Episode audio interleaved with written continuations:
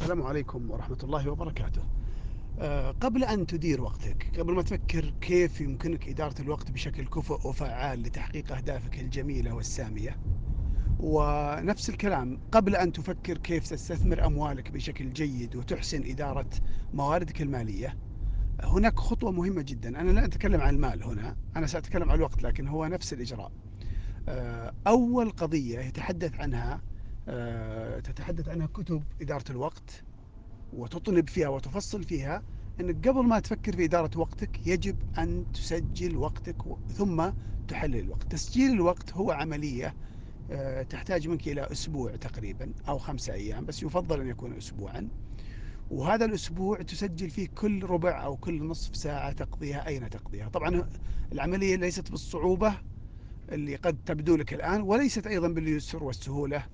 التامة. هو سيكون أمامك جدول. هذا الجدول آه، عبارة عن أيام الأسبوع. مثلا نفترض من السبت إلى الجمعة أو من الأحد إلى السبت.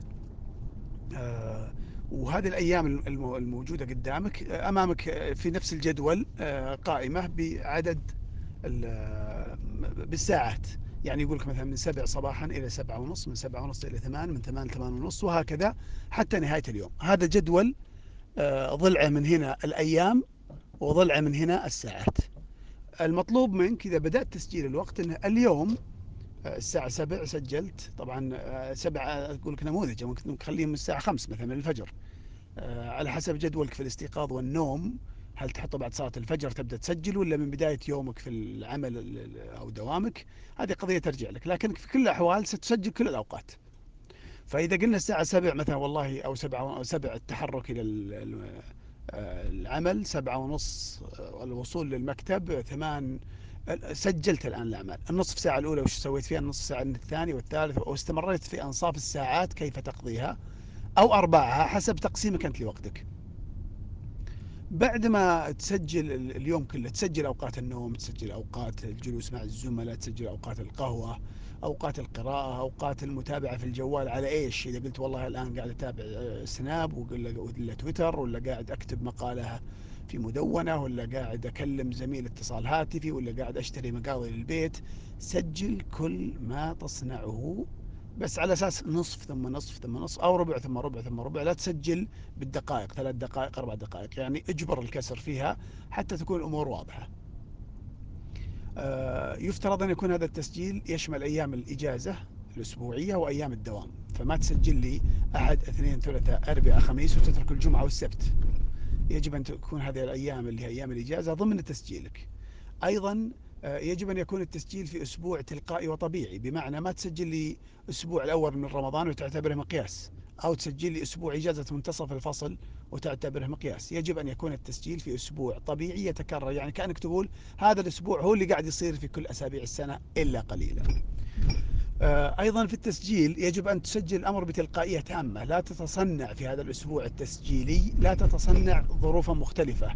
لا تصير تقول أضبط نفسي عن استخدام الجوال ولا سأحاول أن أقرأ مزيد. من الكتب لا تحاول أن تصنع شيئا جديدا. اجعل هذا الأسبوع الذي يتم تسجيله هو أسبوع كعشرات الأسابيع الأخرى في عامك الحالي. فسجله بشكل تلقائي وطبيعي بدون تدخل وبدون تحسين وبدون تجميل. و... وإذا انتهيت من هذا الأسبوع ترى عملية التسجيل عملية مرهقة متعبة مملة لكنها أن تعرف أن هذا هي جزء من برنامج علاجي يجب أن تصنعه أولا قبل أن تتخذ خطوات لإدارة وقتك.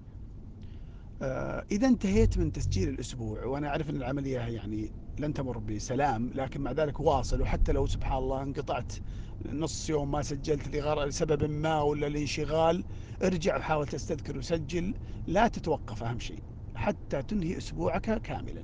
إذا انتهيت من التسجيل بيجيك مرحلة أخرى وهي مرحلة تحليل الوقت وهذه فيها جدول أحاول أضعها لكم الآن.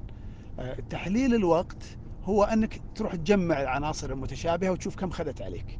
يعني تعيد قراءة البيانات الموجودة اللي تستخرج منها معلومات. فأنت ستكتشف أن مثلا شبكات التواصل تأخذ منك كذا دقيقة أو ساعة يوميا. وأن تحديدا آه، التطبيق الفلاني يستهلك منك الوقت الفلاني. وأن آه، على سبيل المثال السيارة تستغرق عليك في اليوم والليلة كمعدل طبيعي ما بين كذا دقيقة إلى كذا دقيقة. وأن الوقت اللي تمضيه في النوم خلال هذا الأسبوع اكتشفت أن ساعات نومك اليومية هي كذا. سيخرج لك نتائج فتاكة نتائج مثيرة نتائج ملفتة للنظر. ستدرك حينها أين يذهب وقتك. بعد ذلك تبدأ تحلل المعلومات اللي طلعت لك الآن البيانات اللي حولتها إلى معلومات المعلومات الآن كيف يمكنك التعامل معها؟ تجي تقول مثلا والله اكتشفت أني أمضي في السيارة ساعة كل يوم باستثناء مثلا نهاية الأسبوع. طيب إذا قدامك خمس ساعات. السؤال يطرح نفسه تجاه الخمس ساعات عشان نتكلم عن إدارة الوقت ما الذي يمكنك صنعه في خمس ساعات أسبوعيا تذهب منك بدون فائدة؟ فهنا تقول والله يا أخي أنا كان عندي هدف أني أقرأ. الكتب الفلانية فإن كنت راكبا فتقرأ. إن كنت قائدا فممكن تسمع الكتب المسموعة. ممكن تستمع أو تلتحق بدورة إلكترونية يعني فيها إلقاء. المقصود أنك تقدر تستفيد. ممكن تجري فيها أي عمل يتناسب مع وجودك في السيارة. آه، يمكن تجد أن نومك آه، أكثر من الطبيعي. فتحتاج إلى أن تقول والله أنا لاحظ أن عندي نصف ساعة إضافية قاعد أنامها ولازم أخفف من نومي وبناء عليه تغير في الجدول. يمكن تكتشف أن شبكة ما من شبكة أو, أو تطبيق من تطبيقات الجوال يستغرق عليك يوميا آه، وقت مهول ما كنت تتوقعه مع أن الثمار المجنية منه محدودة. فتيجي تقول خلاص أنا أقصر نفسي على أن أقلص الوقت المخصص لهذا التطبيق إلى النصف أو إلى الثلث أو إلى الربع حسب عدد الوقت المستغرق. ستكتشف أن في نشاطات مهمة لا تمارسها خلال هذا الأسبوع. تقول وين نصيب نفترض النوافل؟ أين قيام الليل في هذا الأسبوع؟ أين تلاوة القرآن في هذا الأسبوع؟ أين صلة الرحم في هذا الأسبوع؟ قد تكتشف أن في جملة من الأشياء اللي تراها أنت مهمة وتعتبرها أولويات عندك في الحياة لكن الجدول لا أو هذا التحليل الذي صنعته لا يعني لا يعطيها القدر. وأحد أهم وسائل النجاح أن تكون الأولويات هي الأولى. ما هي أولوياتك في الحياة؟ أعطها أولويات وقتك وجهدك واهتمامك. فإذا أوصيكم جميعا بتسجيل الوقت هذا واحد. ثم بعد تسجيل الوقت تحليل الوقت. ثم اتخاذ الخطوات اللازمة الناتجة عن هذا التحليل بالإضافة أو الحذف أو التغيير. ثمة مبادئ كثيرة في إدارة الوقت لن أتحدث عنها في هذا المقطع. لا أنا أريد أن تنفذ هذه المهمة وهي مهمة ليست باليسيرة لكنها مهمة خطيرة ومهمة. جدا. ألقاكم على خير.